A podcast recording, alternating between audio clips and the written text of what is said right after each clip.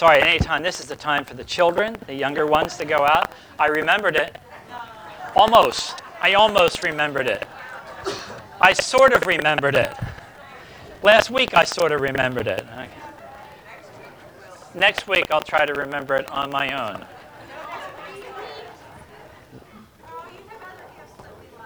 I what? I thank you. How come you can't name any? That's the problem. Memory. Thank you, Fred. Appreciate that. So, let's pray. We thank you, Lord, for the privilege of being your children.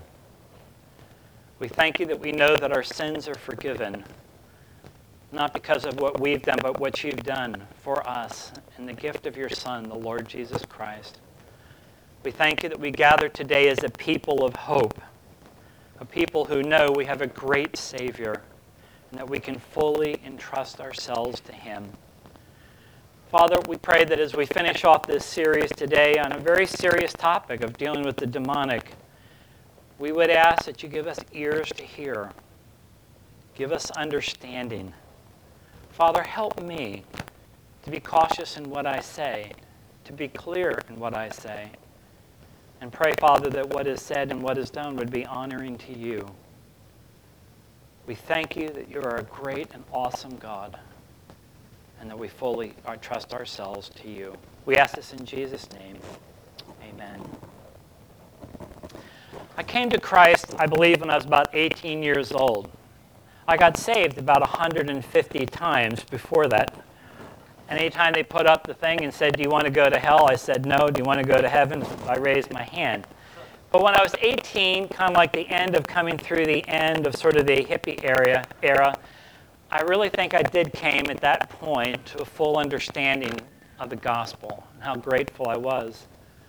And one of the men that had the biggest impact on me in terms of writing was a pipe smoking Brit who happened to be in the uh, Oxford University Literature Department, and his name was Clive Staples Lewis.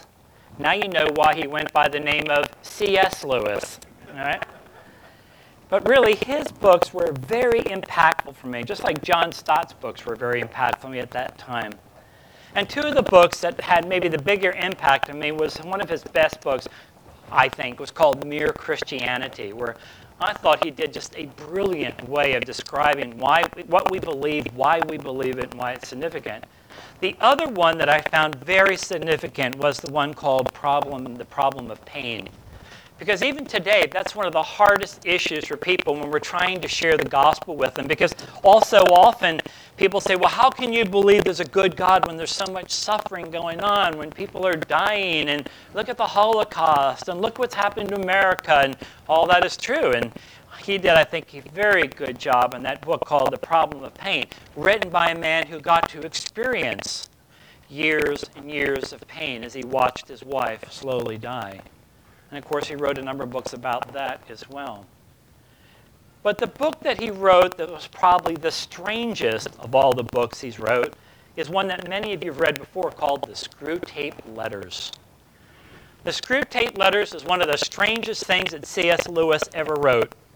And he recognized that it was a strange thing, and he, he talks about it. But what was important, what he tried to do there, is he, it was in one sense, it was humorous. It was a story about a master demon who was trying to teach another guy, and they're, and they're trying to do it, and it gets really crazy. Some of it is funny, and then you turn right around, and it's very, very serious.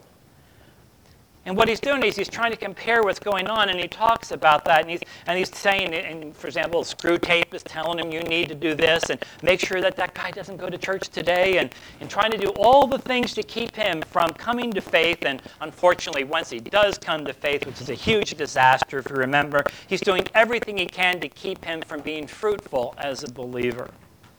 And that book had a big impact on me because it was really one of the first books I've read where you realize there really is a spiritual battle that's going on in the world. And I found that very, very helpful to me. And of course, one of the most famous quotes that came out of his writings dealing with the, the demonic is this C.S. Lewis wrote, and opposite errors into which our race can fall in about the devils. He used the word devils, we'd use the word demons today in America. There are two equal and opposite errors into which our race can fall into about the demons. One is to disbelieve in their existence, the other is to believe and to feel an excessive and unhealthy interest in them. They themselves are equally pleased by both errors, and they'll hail a materialist or a magician with the same delight. It's a famous quote and a good quote. And his point is you can get off the track either way. I don't believe in that stuff. Modern people don't believe in that. Danger. You can go the other thing. There's demons ever around me. Everywhere I go, there's demons around you. Probably not. And what he's trying to say is be very careful. In either direction that you go, if you go too far, you're going to find yourself in significant trouble. And if you were with us last week, you remember we talked about that a little bit.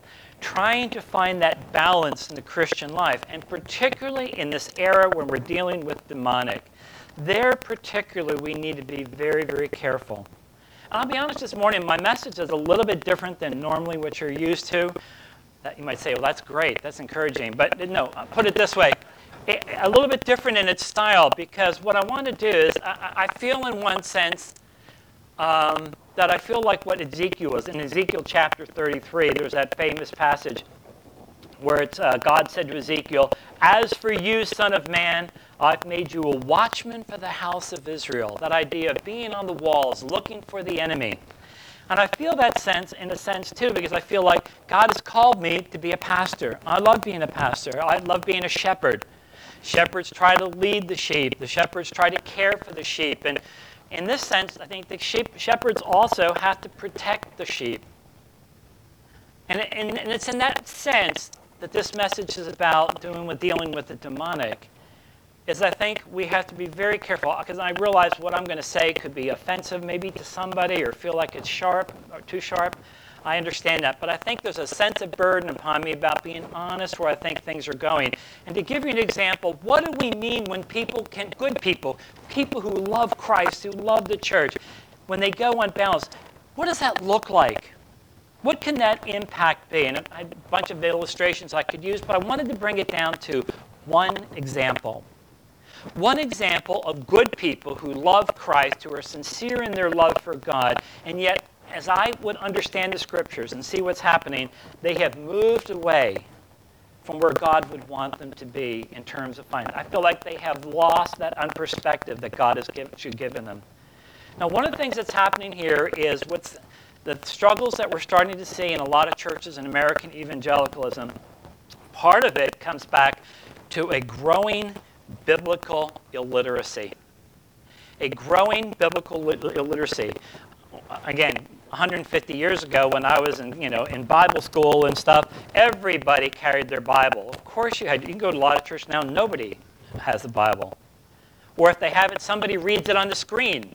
Well, you know, there's nothing necessarily wrong with that. But what we're finding in American churches today is biblical illiteracy is on the rise. Fewer and fewer people really know the scriptures or are studying the scriptures.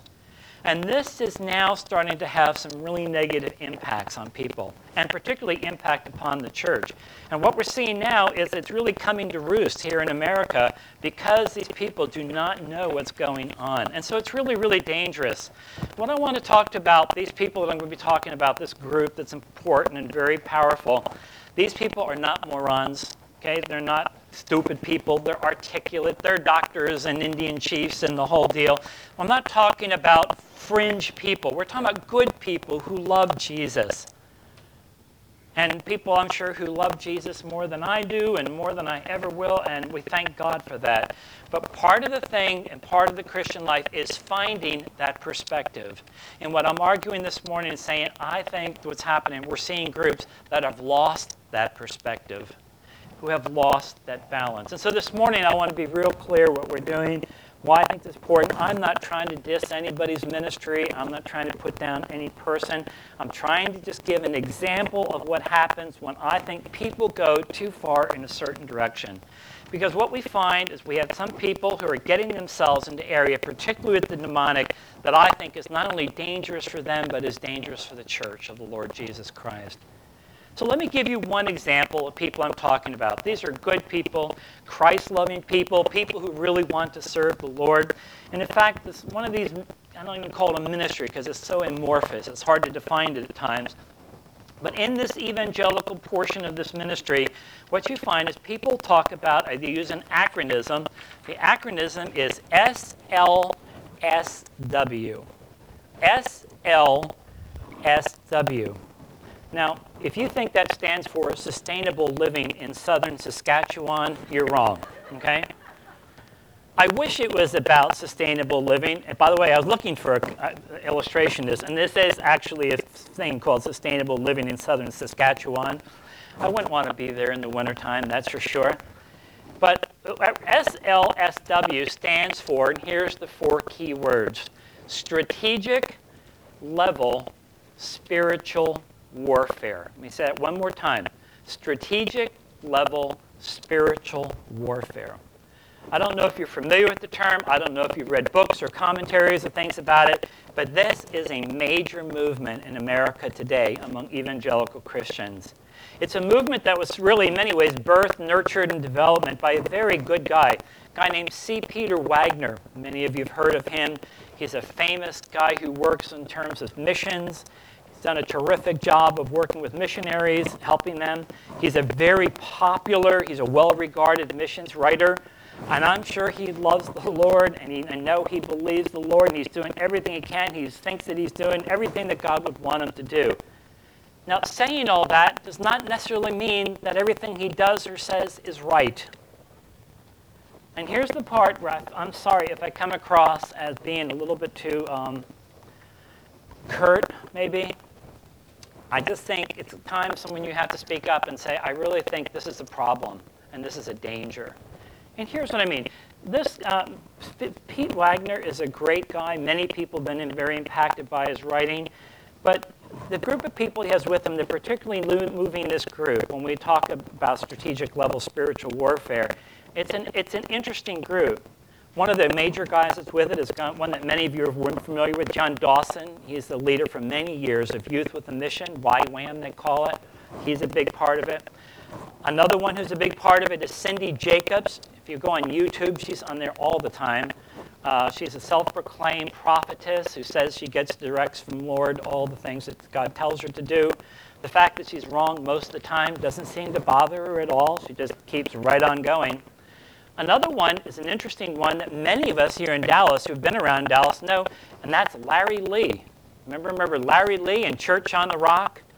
And it was a huge, powerful church until he imploded, and so did the ministry. Uh, interesting how things happen. His son is now an EFCA pastor in Rockwall, where his father used to be. And he's very different than his dad, as you can imagine. But he's a big part of it. Larry Lea's been a big part of this movie, uh, movement as well. These groups are leaders of what we call strategic level spiritual warfare. And let me define a little bit what they mean of it. At the core of this teaching is the idea, the very biblical idea, that we are in a battle. The battle against evil, against Satan and stuff, and Christ, of course, is the one that we're doing this. So, I mean, how can you be against that? We're all against that.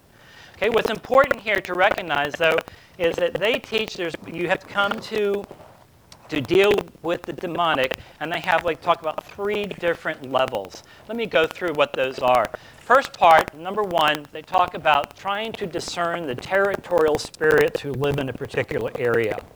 So, what this group will often do is they'll go and they'll pray and they'll talk about this and that and they'll try to find out what is the name of the demon who maybe is living in this area? And is there more than one? Who are they? Uh, they are often sometimes referred to ground level demons. This is like the most lower level among the three.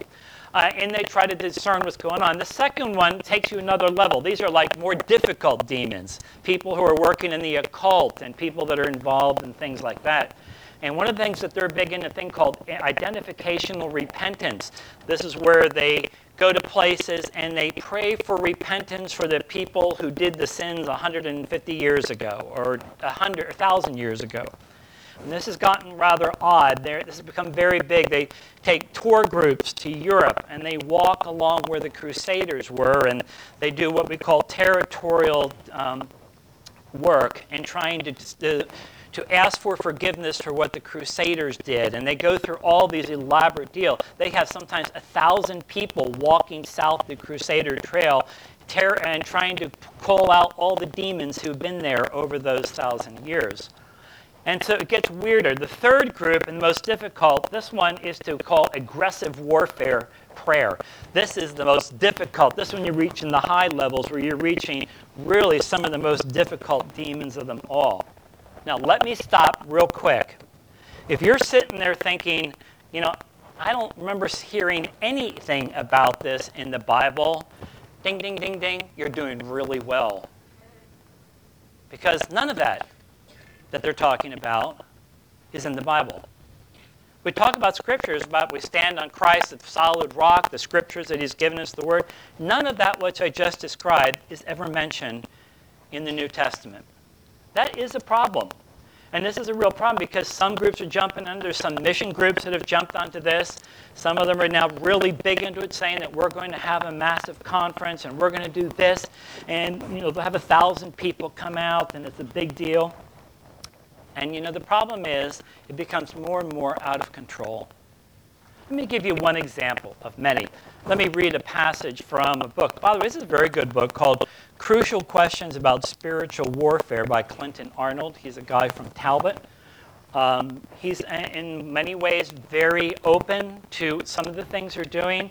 He's also very concerned about some of the things that are happening that probably are not right. But let me give you an example of one of their conferences. One of their conferences was a big one they had down in Argentina. And the guy who was in charge, you may have heard of him, his name is Victor Lorenzo. And he was involved in level three aggressive warfare prayer against the ruling powers in, in Resistencia, Argentina. And so here's what it said it was led by Cindy Jacobs, right there. I got to never mind, Cindy Jacobs, and a group of trained intercessors. And here's how they described the event. We battled fiercely against the invisible powers over the city for four hours. We attacked them in what we sensed was their hierarchical order. From bottom to top, first came Bombero, then Cupere, then San La Muerte, then the spirit of Freemasonry, then the Queen of Heaven, and then the Python spirit whom we suspected functioned as the coordinator of all the forces of evil in this city. When we finished, an almost tangible sense of peace and freedom swept over all who had participated. Okay, once again, you ask the question where in the Bible do you hear about any of that stuff? You don't hear any of that in the Bible. And you ask them, well, how did you get the names of the people? Well, the Spirit just made them, came clear to us. Okay? And the Spirit told you that was the names? Yep. Well, is there any way you can validate that? No. It's not like they come up and they have a little thing saying, Hi, I'm Sombrero, you know, the Python guy. Okay? So I know it's one of the things when someone says the Spirit told me to do, I mean, and this is what it is, I mean, what are you going to say about it? See, in other words, what's going on and what we're seeing is that this is becoming a major movement that's really having a big impact one of their big things is that they do is territorial mapping. That's where they go to an area, like they did in Argentina, and they would try to sense where is the areas where maybe this, this major demon controlled the area, and we have to take the minions, the small ones, out, and then we can get to him. And as soon as we get those guys out of here, there's going to be massive people coming to Christ. Peter Wagner, for example, one of the times after a meeting said they broke down the fortresses, and he said 20,000 Japanese people were going to come to Christ that year. As far as we know, none of them came to Christ that year. It doesn't matter. It was, you still just keep right on rolling, okay? And what they do is they come to ancient sites and they pray down the demons that are there and praying that God would help them. Now, this got to the point that the Lausanne Conference, this is the thing that they have like every 10 years, they themselves had a special time with these people and said, We're really concerned. We feel like some of this is getting a little strange, a little weird. And the whole territorial mapping, uh, the whole this and that, the, uh, where, where, where do you see this biblically? biblically? But, you know, people get into it and say, hey, we're doing what the Lord's called us to do. And then again, you go to the question, but um, is, is any of this biblical? in this book that he had here that, uh, that I wanted to read one paragraph to you. Listen to what he had to say. This is Clint Arnold, uh, who, again, is very open to a lot of this. I mean, he loves a lot of the people who are involved in this. He said, talking about uh, discerning the people, naming the spirits, praying down the territorial spirits, he says this Of even greater significance for the issue confronting us is the fact that the Bible nowhere narrates, describes, or instructs us on how or even whether we are to engage with demons. He goes on to say the silence of Scripture on this issue of strategy is quite evident.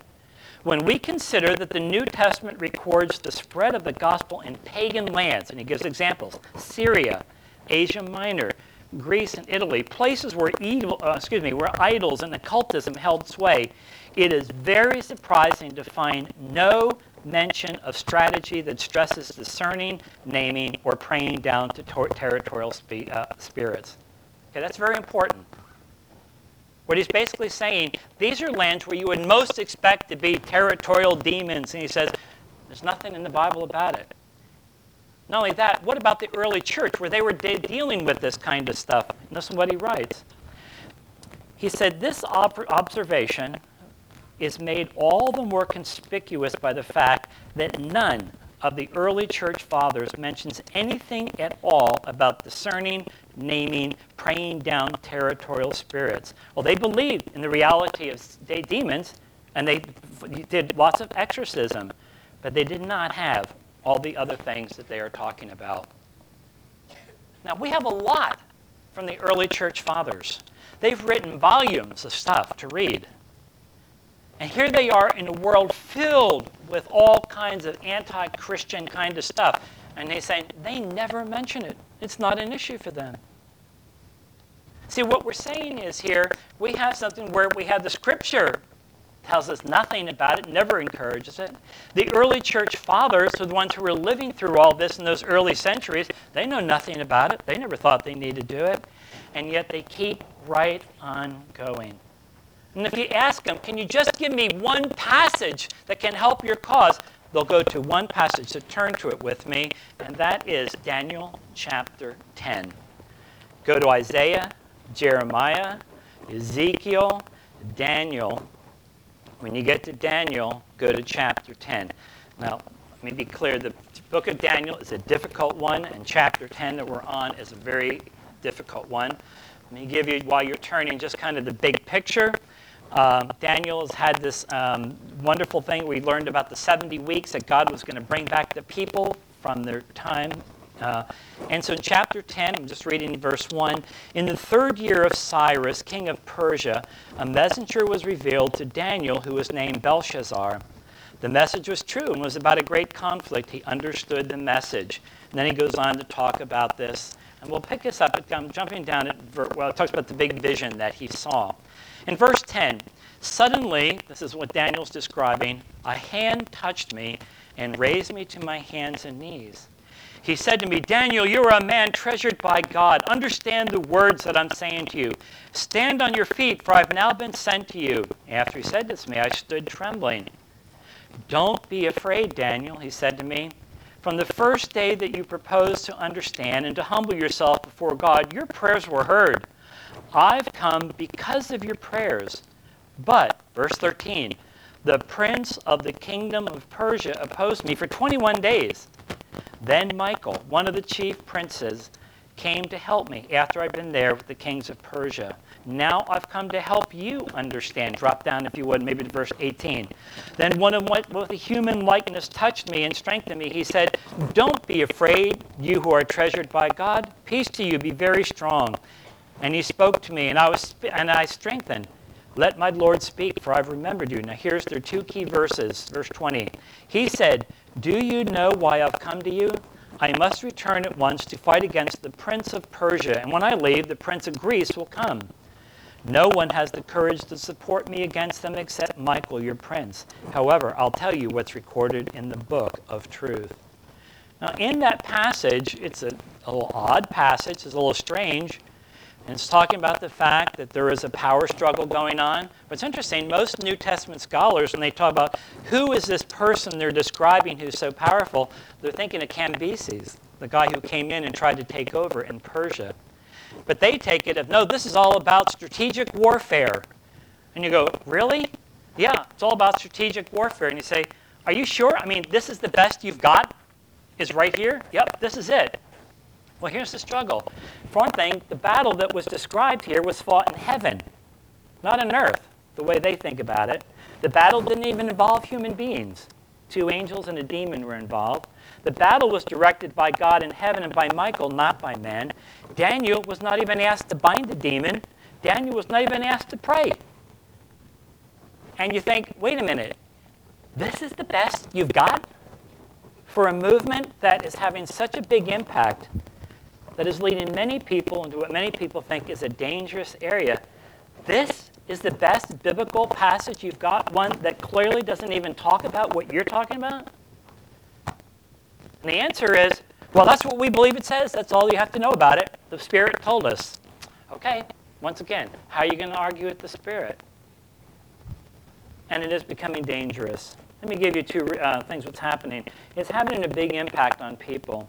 Max Turner, who's vice president of London Bible College, said this Strategic level spiritual warfare seems uncomfortably closer to contemporary animism than to any biblical understanding of demonology. Do you see what he's saying? In the ancient world, even today, in, in you know, in, in a lot of areas, animism is important. I want my spirit to be more important than that spirit because if I have him, I can control him, or I can hurt him, or I can make that person do something for me.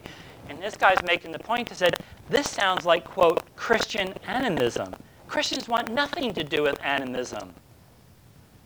We, come, we, we believe in the Lord Jesus Christ as the all powerful one. And he said, This is getting increasingly difficult. It's very much like Christian animism. Chuck Lowe, who teaches at Singapore Bible College, put it this way He said, Strategic level spiritual warfare's negative consequences are numerous and serious. It induces guilt. It promotes self doubt. It consumes enormous amount of money, time, and personnel. Again, they're shipping thousands of people different places to do these prayer walks, and some of these prayer walks are, you know, very different. They're very nice, good. But some of them, they're spending tremendous amount of money. People are going to different places, calling out demons and stuff. And he's saying, do, we re- you realize how dangerous this is? It encourages missionaries to take time away from God given duties in the vain hope of an easier but ultimately futile technique. That's a damning statement on his part. And he's saying, Do you recognize the impact that this is having on people? And once again, what do you do when people say, Well, the Spirit told me to do it? Many of you know Bob Kauflin. He's a writer, he's written a lot of beautiful songs, some of them that we sing. He wrote a book um, on about being a spirit led. Listen what he wrote. He said, Our churches can't be spirit led unless they're word fed. Do you hear what he said? Our churches can't be spirit led unless they're word fed. That is a great statement. The Spirit, apart from the Word of God, is dangerous. Of course, it's the other way as well. It's when you have the combination of the Word of God and the Spirit of God working together that you're running on all eight cylinders. But when you're not, that's when a lot of trouble can happen. Let me read the paragraph. Our churches can't be spirit led unless they're word fed. A church that's dependent on the Spirit's power in its worship will be committed to the study, proclamation, and application of God's Word in its personal and congregational worship. The Word and the Spirit were never meant to be separated. Look at that thought. The Word and the Spirit were never meant to be separated. In fact, God's Spirit is the one who inspired God's Word. God's Spirit and His Word go together. Turn quickly to Ephesians chapter 6, the passage we looked at briefly last week. Galatians, Ephesians, Philippians. If you go Philippians, you're going too far. Okay. Galatians, Ephesians, Ephesians chapter 6. In Ephesians chapter 6, you've got this wonderful passage in verse 10. Be, finally, be strengthened by the Lord and by his vast strength. Put on the full armor of God so you can stand against the tactics of the devil. This is a famous passage, and it's a good passage. For our battle is not against flesh and blood, but against the rulers, against the authorities, against the world powers of darkness, against the spiritual forces of evil in the heavens. This is why you must take up the full armor of God, so you may be able to resist in the evil day, and having prepared everything to take your stand.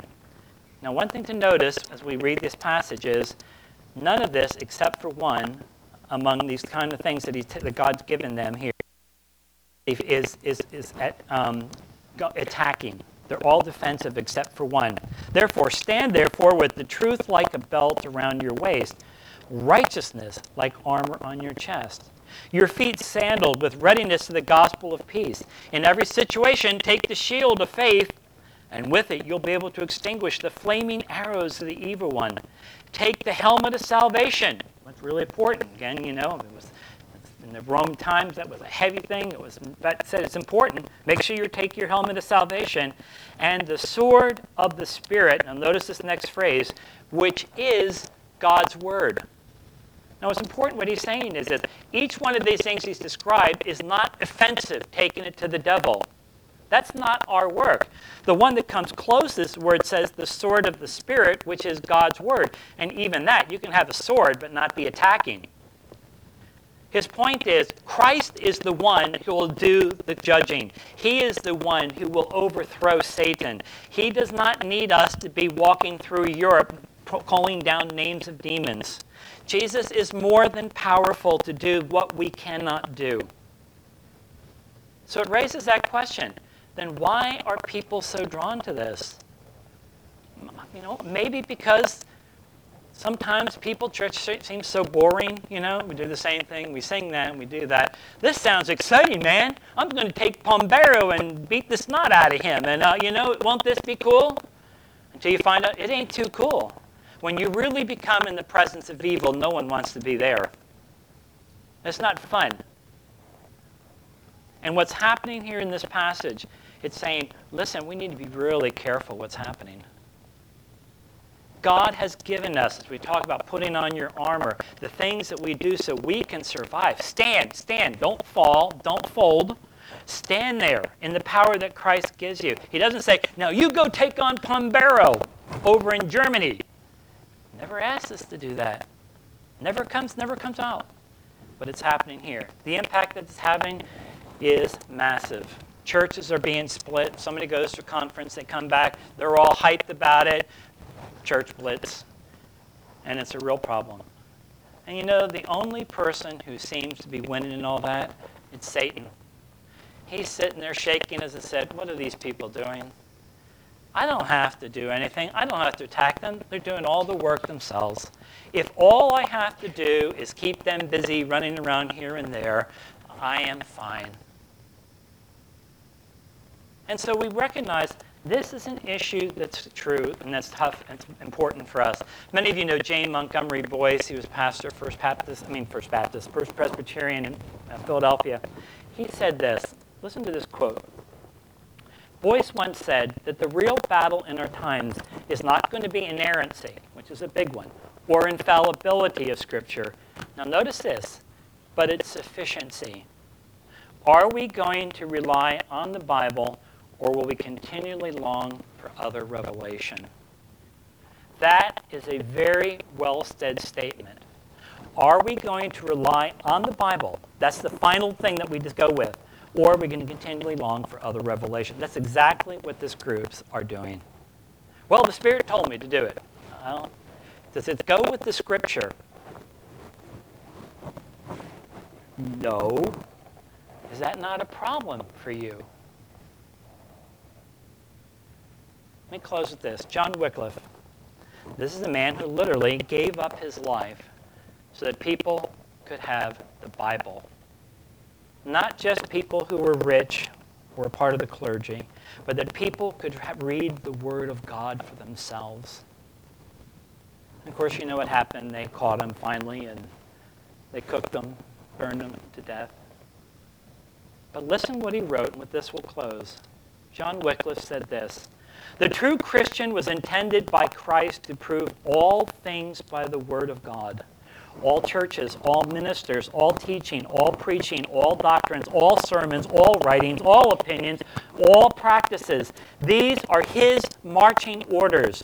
Prove all by the Word of God. Measure all by the measure of the Bible. Compare all with the standard of the Bible. Weigh all in the balances of the Bible. Examine all by the light of the Bible. Test all in the crucible of the Bible. That which cannot abide the fire of the Bible, reject, refuse, repudiate, and cast away. This is the flag which he nailed to the mast. May it never be lowered. And then they burned him. This ought to be something important for us to say when it comes down to where the authority reigns, it's got to be the power of the Bible enabled by the Holy Spirit. Anything else other than that, we're going to go off the we're going to go off the track.